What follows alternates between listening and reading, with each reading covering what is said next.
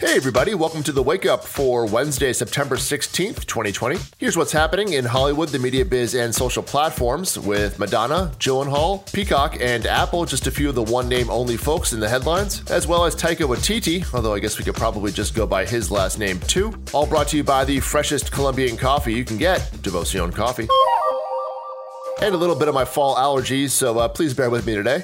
Over in the trailer house, Disney Plus gives us what they're calling a trailer, but really more of a teaser for The Mandalorian Season 2, but chock full of all the Baby Yoda shots you can handle. That link is in the episode notes, so you can watch it right there on your phone and then come right back to me.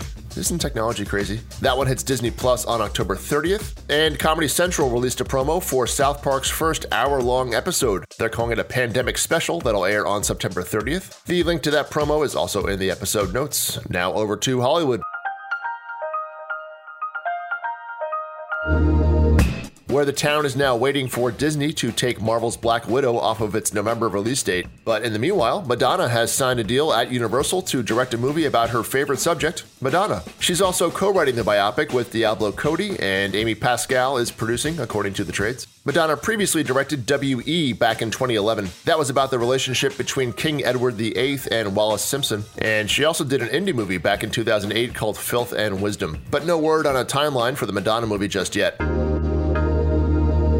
HBO Max ordered a series from Taika Waititi and David Jenkins called Our Flag Means Death, which I'm guessing will be more funny than the title would suggest. It's based loosely on an 18th century aristocrat who abandoned that life to become a pirate along the east coast of what would become the US, according to the trades. A high profile indie film project came together with Antoine Fuqua and Jake Gyllenhaal teaming up for a movie called The Guilty, written by True Detective's Nic Pizzolatto. It centers on a 911 call center operator who attempts to save someone in immediate danger but soon learns that the situation is not all what it seems. The plan is to shoot it in a single location in LA starting in November, with Endeavor Content handling sales, according to Deadline. Jake and Antoine, of course, previously did the boxing movie Southpaw together back in 2015. Over at Lionsgate, they brought together Lizzy Caplan from Masters of Sex and Antony Starr from, of course, The Boys for a thriller called Cobweb. That one's about a boy who thinks his parents uh, may be hiding something from him when he starts hearing tapping noises from behind the walls of his house. It's never a good sign. Uh, that one starts shooting later in the month in Bulgaria, according to the Lionsgate announcement. And a few more new job assignments to round things out in project news. Disney Plus signed director Kat Coiro to lead their She Hulk series from Marvel, according to Deadline. Kat has primarily been a TV director, but also just directed JLo's next movie at Universal. That one's called Marry Me and is set for a Valentine's Day weekend release. Succession's Sarah Snook is uh, going to star in an adaptation of the Jane Austen book Persuasion, which is, quote, a romance of second chances. Well, sign me up. That one's over at Searchlight. And Will Poulter is the latest name to join the limited series Dopesick over at Hulu, according to Deadline, joining Michael Keaton, Peter Sarsgaard, and Kaitlyn Dever in the project which dives into the opioid epidemic.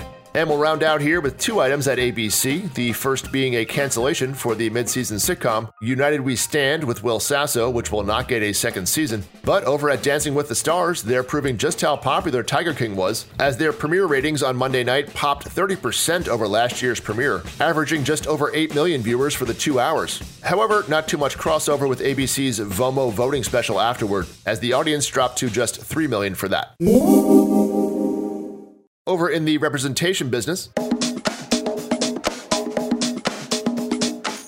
The new high profile management and personal branding firm Range Media Partners has added 18 new high profile names to their roster, from Bradley Cooper to Tom Hardy to Michael Bay, and the link to the deadline piece is in the episode notes if you want to read all the names.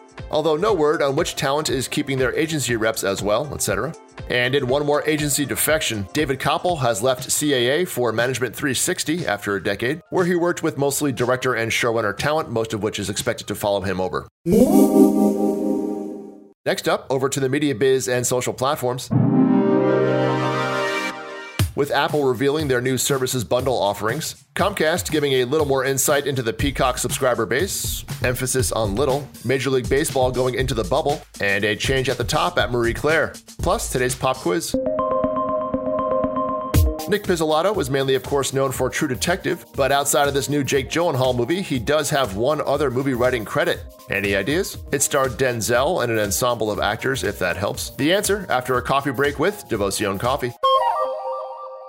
In a world obsessed with freshness and where your food comes from, most people don't think about their coffee. Sometimes you'll see on a bag when the beans are roasted, but you really have no idea when those beans left their country of origin, where it's very possible those beans could have been sitting around for anywhere from six to nine months.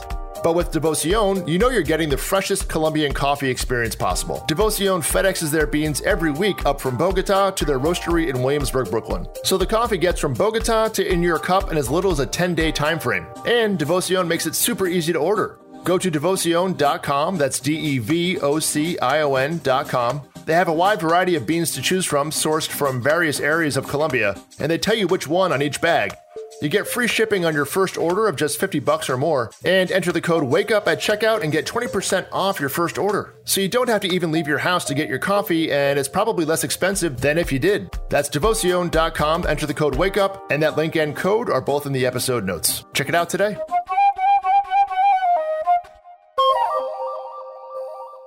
Now, the answer to today's pop quiz.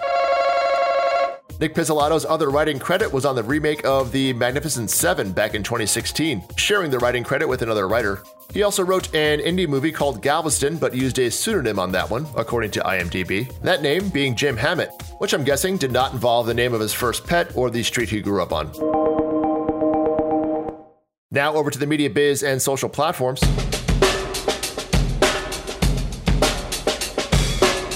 As hinted at yesterday, Apple is indeed putting together bundles of its subscription and cloud storage services.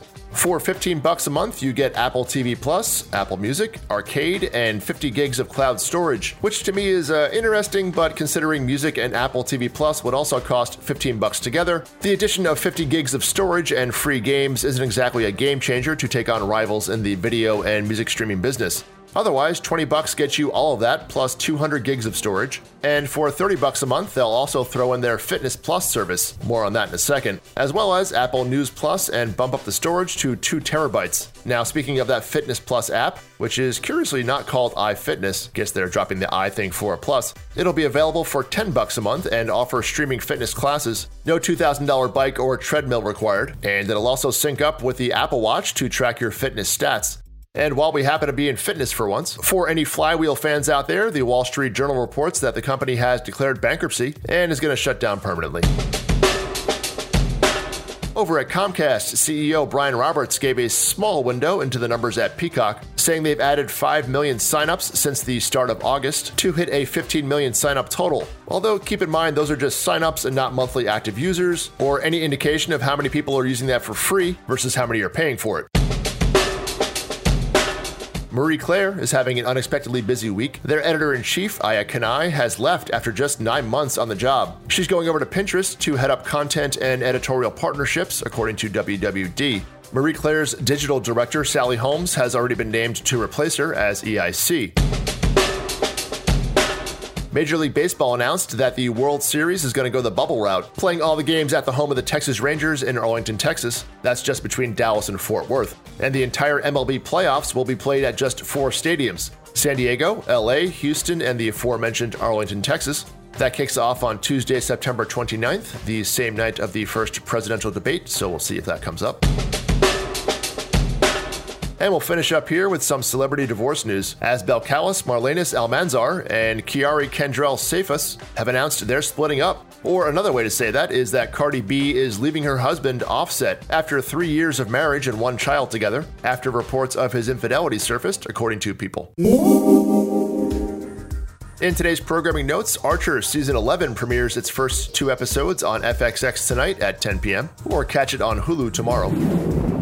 Netflix has two new items today. The decently reviewed movie, The Devil All the Time. That one takes place from the 1940s to the 1960s in rural Ohio, in a town that seems to have a lot of secrets and shady people. The cast includes Tom Holland, Jason Clarke, Riley Keough, Robert Pattinson, and a bunch of other folks. And then there's Challenger The Final Flight, a well reviewed four part documentary looking back at the tragic space shuttle explosion in 1986 that counts J.J. Abrams among the executive producers. But if you're in the mood for some country music, CBS has the ACM Awards at 8 p.m., which were postponed from April. So let's go out with some Jon Pardi, who was nominated for Album of the Year. And please come follow on the Instagram. That's at the Wake Up Pod, and you'll get a preview of the day's headlines each morning in the Instagram stories. And if you find the podcast valuable, and if you're still listening, I guess you do, share a link with your coworkers on the company's Slack or Teams. It would really mean a lot to the long term success of this thing, so I appreciate it. Have a great day, everybody. I'll see you tomorrow. And halfway to